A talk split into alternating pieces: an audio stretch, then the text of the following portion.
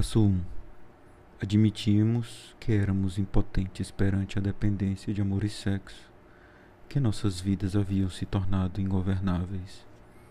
A palavra impotente resume para nós diversas ideias correspondentes. Primeiro, significa que não possuíamos qualquer poder habitualmente envolvido em fazer escolhas saudáveis em nosso comportamento sexual e emocional. Éramos escravos do sexo e do amor, que experimentávamos como dependência emocional ou obsessão romântica. O fato de que nos tornávamos prisioneiros dessas coisas mostra que havia algo extremamente importante e poderoso em nossos padrões sexuais e emocionais que nos dava uma espécie de recompensa que achávamos necessária. Por vezes, procurávamos uma visão do mundo com todas as suas exigências e responsabilidades, fora de nossa percepção, hipnotizando-nos com atividade sexual, ou por vezes tentávamos anestesiar uma carga de culpa e frustração por meio de férias românticas ou sexuais. E às vezes procurávamos preencher o vazio dentro de nós com outra pessoa, ou talvez mascarássemos o medo do compromisso pensando que vivíamos novos padrões de moralidade baseados no sexo sem culpa, amor livre ou sexo recreativo. Mas todos estávamos usando nossos poderes sexuais e investimentos emocionais para diminuir a dor ou aumentar o prazer. Esses motivos difusos governavam nossas intenções e ações românticas e sexuais. A partir de determinado período de nossas vidas, nosso comportamento passava a ter as marcas compulsivas da dependência, as ligações românticas e ou sexuais, inicialmente raras, tornavam-se mensais, depois semanais aconteciam mesmo quando inconvenientes ou quando interferiam com o trabalho ou obrigações familiares. O agradável sonhar acordado, ocasional, crescia para transformar-se em uma obsessão constante que destruía a habilidade de concentrar-se em coisas mais ordinárias ou mais importantes. Uma a uma, coisas tais como a satisfação com o nosso trabalho, amigos e atividades sociais desapareciam ao absorvermos mais e mais o nosso tempo e pensamentos como uma pessoa. O alívio ocasional da tensão sexual por meio da masturbação tornava-se uma necessidade para a qual tinha-se de criar oportunidades. Tínhamos perdido o controle sobre a velocidade, ou a frequência, ou ambos com que procurávamos a solução romântica ou sexual para os males da vida. Alguns de nós ficávamos presos à hipnótica intensidade dos relacionamentos ou encontros românticos, fundindo-nos com nossos amantes ou esposos. Essas experiências tornavam-se esmagadoramente compulsivas, arrastando-nos de início com exuberância e depois cada vez mais contra nossa vontade. Sem alívio, o imperativo que nos forçava agora a interlúdios sexuais e românticos ou a relacionamentos levava a uma prolongada escravidão às nossas necessidades sexuais e emocionais, uma ansiedade real e inegável a busca original por distração das tensões e responsabilidades da vida, para alívio de culpas passadas e frustrações presentes, levava-nos agora ao esquecimento e ao apagamento. Os admiráveis mundos novos da moralidade, onde vale tudo porque nada importa, retornavam como bumerangues, deixando-nos atentar, agarrar-nos a algum resíduo que fosse do significado ou realidade da vida. A obsessão e a compulsão, nossos mestres agora, significavam que o controle sobre nossas vidas sexuais e emocionais já não estava em nós. Havíamos perdido esse controle, quer admitíssemos ou não, do ponto de vista do vale tudo, quem se importa. A perda de controle não parecia tão má. De fato, a própria dependência nos mantém muitas vezes enfeitiçados, convencidos de que é isso que queremos. Muitos de nós estavam tão anestesiados que só uma explosão de intensidade física e emocional, provocada por uma dose sexual romântica, podia penetrar e animar nossos seres entorpecidos e devassos. Como um cutucão em alguém exausto e estonteado, uma dose nos sacudia e nos dava a ilusão temporária de que estávamos vivos. Era como se uma voz interior nos dissesse: se você conseguir mais, tudo vai se encaixar novamente. Se a nossa doença tomava forma de uma dependência em outra pessoa, mais uma vez, a perda de controle não parecia assim tão má. Podíamos dizer que a nossa escravidão era realmente o sinal de uma união feita no céu, e já que sacrificaríamos tudo por esse amor, seríamos certamente recompensados por nossa abnegação. Sozinhos, a vida era vazia e monótona. Se pudéssemos ao menos nos tornarmos uma parte maior do outro, nos tornaríamos unos e tudo ficaria bem.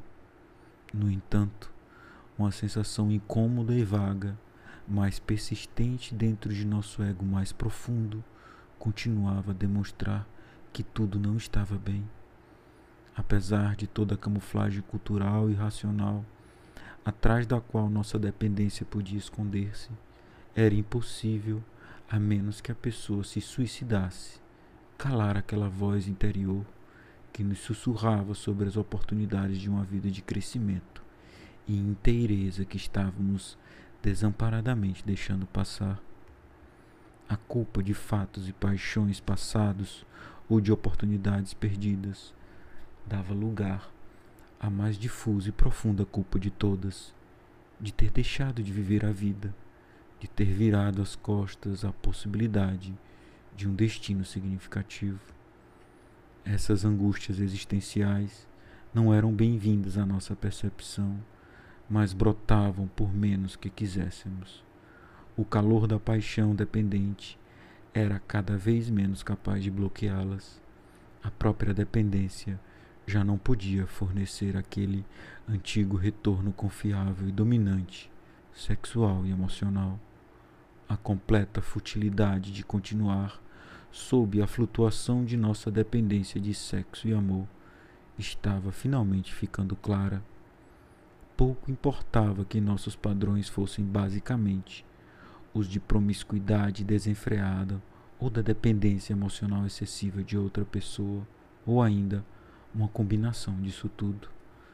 Cada um de nós, a seu tempo, experimentava finalmente uma sensação de desespero real continuar a viver nossos padrões dependentes ou ser controlados por eles, nos colocou em contato com o terror de perder irremediavelmente a sanidade ou de escorregar num abismo em que qualquer estabilidade e propósito de vida estariam fora de alcance para sempre.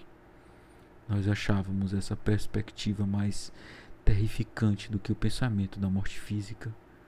Essa perda da alma podia ser ainda mais dolorosa se o corpo em que vivesse continuasse a existir, espiritualmente morto em seu interior e monstruosamente arrastado por impulsos instintivos imperiosos que agora se haviam tornado seus mestres.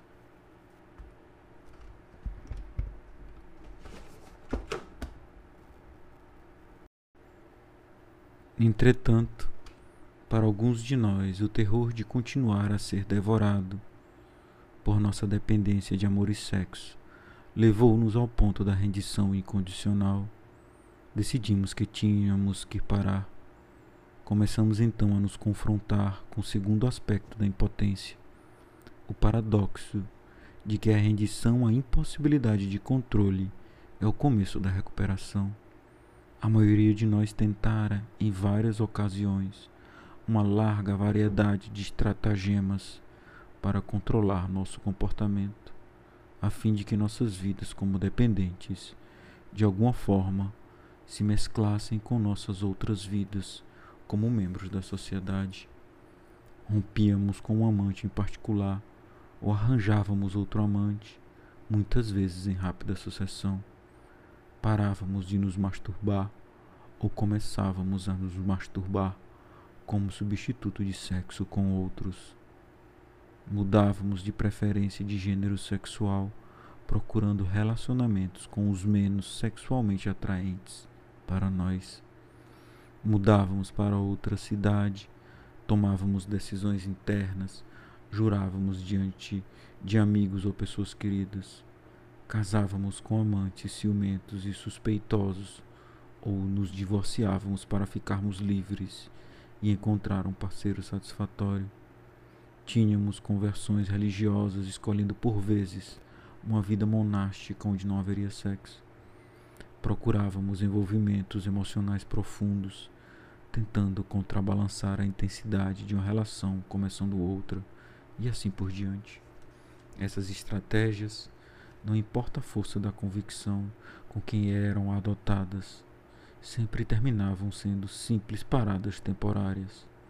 Se tínhamos algum sucesso inicial em dominar o nosso comportamento dependente, logo adquiríamos um ar de confiança presunçosa sem nenhum fundamento e concluíamos que éramos capazes agora de controlar as coisas, o que meramente baixava as nossas defesas, fazendo-nos afundar de volta nas areias movediças de nossos padrões mais uma vez, às vezes depois de meses ou semanas, mais frequentemente dentro de dias ou horas.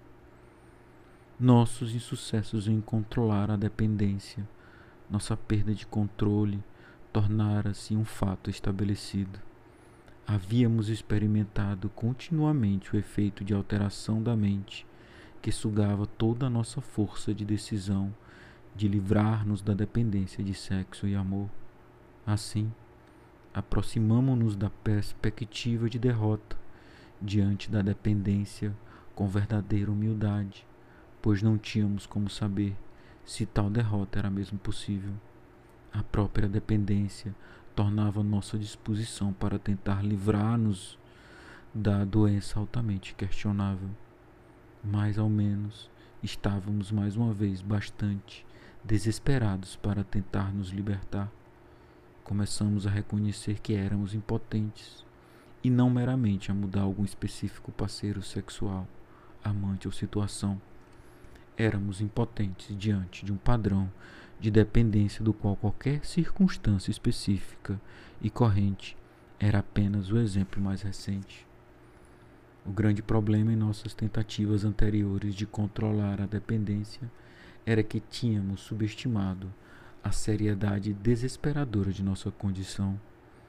Ao nos debatermos, tentando nos livrar de uma situação particularmente dolorosa, havíamos falhado em compreender o alcance do padrão para o qual apontava nosso atual desastre e do qual era resultado a verdadeira rendição de nossa dependência de amor e sexo não significava apenas a disposição de sair daquela situação penosa.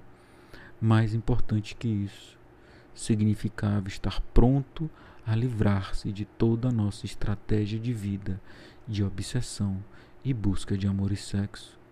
A decisão de livrar-se apenas de uma situação dolorosa e específica, sem estar pronto para romper com todo o padrão dependente, correspondia a parar apenas temporariamente. Se, por exemplo, argumentávamos que nossa dependência de fundo de poço era o comportamento exibicionista ao definir nosso padrão apenas com esta prática específica, estaríamos enganando a nós mesmos se achássemos que ligações sexuais pagas, na verdade, não seriam parte de nosso padrão de dependência. Poderíamos até argumentar que tal novidade seria um passo adiante porque não estávamos mais nos envolvendo em atos solitários. O oposto disso era verdadeiro para os que entre nós classificavam como dependente apenas um comportamento promíscuo clamoroso. Nós nos engajaríamos em atividades solitárias tais como masturbação, voyeurismo ou exibicionismo e proclamaríamos que eram avanços, já que não estávamos mais envolvendo outras pessoas diretamente em nossa doença. Tais tentativas eram tão fúteis quanto, para um alcoólico trocar da cerveja para o vinho, ou vice-versa, argumentando que tal coisa era um avanço. Os que entre nós tentaram auto-enganar-se na maneira de definir a dependência de amor e sexo, ou encontraram-se escorregando de volta ao velho comportamento ou criando problemas sérios com os novos passos adiante. Aprendemos a duras penas que não existe tal coisa como uma meia rendição. A liberdade de definir nosso próprio padrão dependente não podia ser usado de forma a se prestar um alto serviço. Nossas dependências são realidades que persistem a despeito de definições míopes ou convenientes. Se deixávamos fora de nossa definição pessoal algum comportamento dependente, isso certamente nos empurraria de volta a esse padrão de comportamento. A dor infalível de continuar com nossa dependência de amor e sexo levou-nos à admissão do primeiro passo, de que éramos impotentes perante a dependência de amor e sexo de que não podíamos ter domínio sobre nossas vidas se não nos libertássemos disso. Finalmente, chegamos ao ponto de rendição incondicional.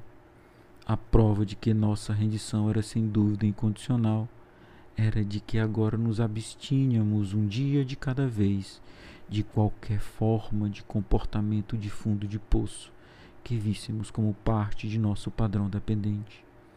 Se nosso problema básico era uma obsessiva dependência amorosa, nós nos separávamos ou cortávamos quaisquer laços com nossos parceiros. Isso não era feito para nos punir ou a outros, mas pelo reconhecimento ou aceitação de que eram situações perdedoras. Muito de nós suspeitávamos ou compreendíamos que precisaríamos de um período indefinido, sozinhos para aprender a entender e lidar com nossa doença.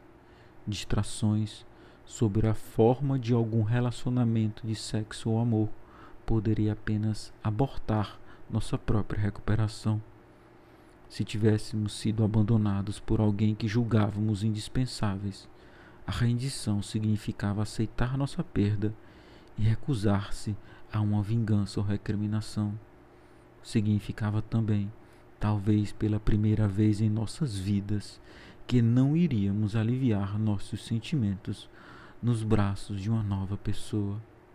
Cada um de nós, a despeito de circunstâncias individuais, estava pronto agora a ir a qualquer extremo um dia de cada vez para ficar limpo. Essa decisão era unilateral. Não dependia da cooperação ou falta de cooperação de nossas esposas ou esposos, amantes ou objetos sexuais. Estávamos abertos não ao próximo amante ou nova fantasia sexual, mas a qualquer coisa que pudesse acontecer dentro de nós. Paradoxalmente, essa disposição não vinha da força, mas da certeza das terríveis consequências de continuar com nossa dependência. Ao rejeitarmos os velhos padrões, as emoções dolorosas que sempre havíamos tentado evitar, nos trouxeram uma série de descobertas interiores que eram a recompensa do segundo passo.